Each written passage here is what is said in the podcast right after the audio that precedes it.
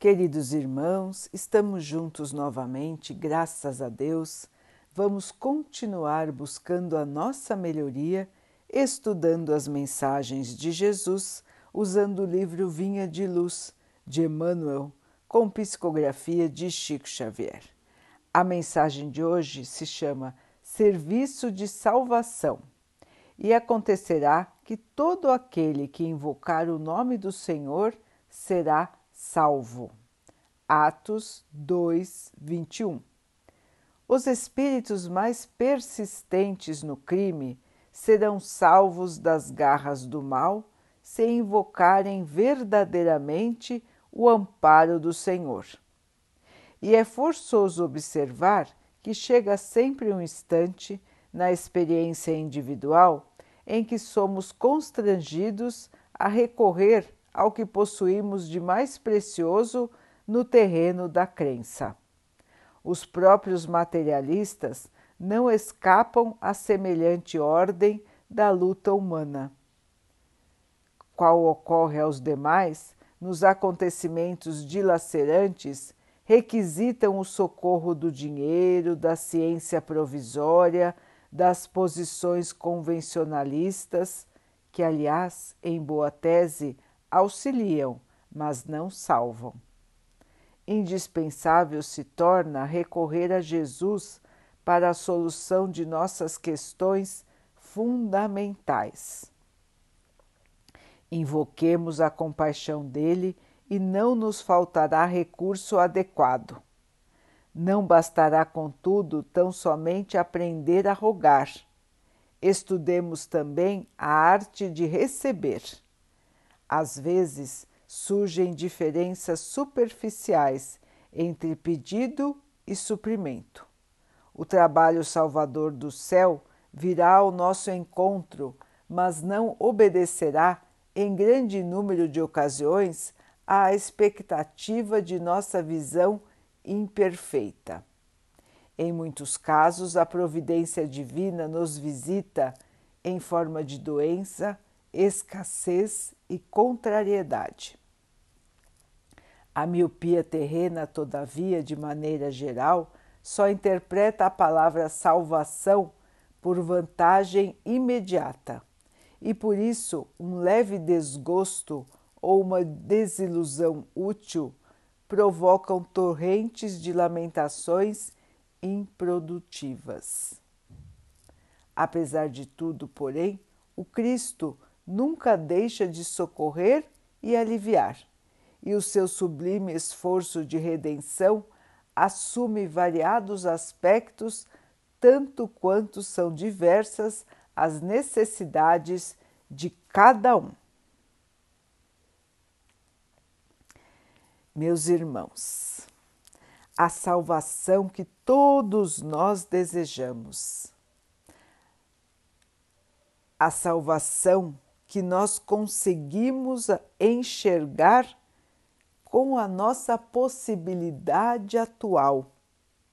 Emmanuel nos explica que ela é diferente, ou melhor, que ela pode ser diferente da salvação que nós necessitamos.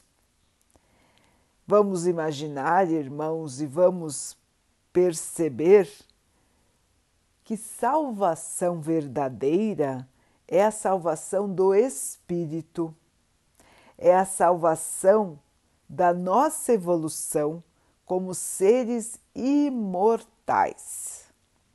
Nós aqui, quando estamos encarnados, costumamos pensar na salvação como acontecimentos imediatos, acontecimentos muitas vezes materiais, acontecimentos que vão mudar a nossa situação radicalmente, pensando sempre nesta vida passageira. Pouquíssimos irmãos rogam a Jesus pela salvação do seu espírito imortal, pela sua evolução. A grande maioria pede ao Mestre por situações aqui da Terra que são passageiras. Na mensagem de hoje, Emmanuel nos explica a diferença entre os pedidos passageiros e a verdadeira salvação. Nos chama a pensar sobre os nossos pedidos, nos chama a aceitar as condições que a vida nos traz. Porque tudo que nos acontece, irmãos, é fundamental para a nossa evolução espiritual. Tudo faz parte de ganhar conhecimento.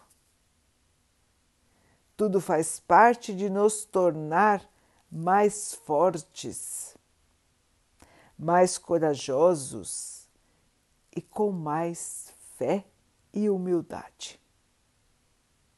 A vida nos traz situações de desafio para que nós possamos nos superar em nossas qualidades morais. Todos nós precisamos de aprimoramento neste sentido. Na Terra ainda não habitam seres perfeitos, irmãos de plena luz o irmão de plena luz que esteve entre nós foi o Mestre Jesus. Há mais de dois mil anos deixou-nos o caminho, nos mostrou como é ser evoluído. E sendo evoluído, aceitou todas as circunstâncias que a carne lhe trouxe e foram circunstâncias das mais dilacerantes que se possa imaginar. Mas ele passou por tudo e nos mostrou ainda ao final o exemplo da humildade e do perdão. Então, meus irmãos, a nossa estrada ainda é longa para chegarmos até o nível de espíritos puros. Precisamos aprender, purificar, amar. Assim, irmãos, vamos colocar mãos à obra. Vamos trabalhar no bem. Se estamos nos desviando do bem, vamos pedir auxílio ao Mestre e vamos aceitar o seu auxílio. Vamos aceitar as situações da vida podem nos fazer crescer. Olhando sempre, irmãos, do ponto de vista do espírito e não da breve matéria. Vamos, irmãos, em frente com coragem, com sabedoria com esperança e com resignação, aceitação da nossa vida como ela é. Hoje, sabendo que todo o nosso sofrimento, dificuldade, desilusão, tudo isso vai passar e o nosso espírito vai vencer e nós todos, todos nós, vamos encontrar a plena felicidade, a plena paz, o pleno amor. Essa é a nossa herança, irmãos. O Pai assim ordenou. Todos nós seremos felizes. Quanto antes nós nos livrarmos do mal que nós ainda carregamos no nosso espírito, antes nós estaremos alcançando este paraíso de amor que o Mestre veio nos apresentar. Assim, irmãos, sigamos firmes, orando, vigiando, trabalhando no bem, buscando o bem, estaremos sempre amparados pelo nosso Mestre, pelo nosso Pai e estaremos sempre evoluindo. Vamos então orar juntos, irmãos, agradecendo ao Pai por tudo que somos, por tudo que temos, por todas as oportunidades que a vida nos traz para que possamos crescer, que tenhamos fé, aceitação e muita força. Que o Pai possa assim nos abençoar e abençoe a todos os nossos irmãos. Que Ele abençoe os animais, as águas, as plantas e o ar do nosso planeta.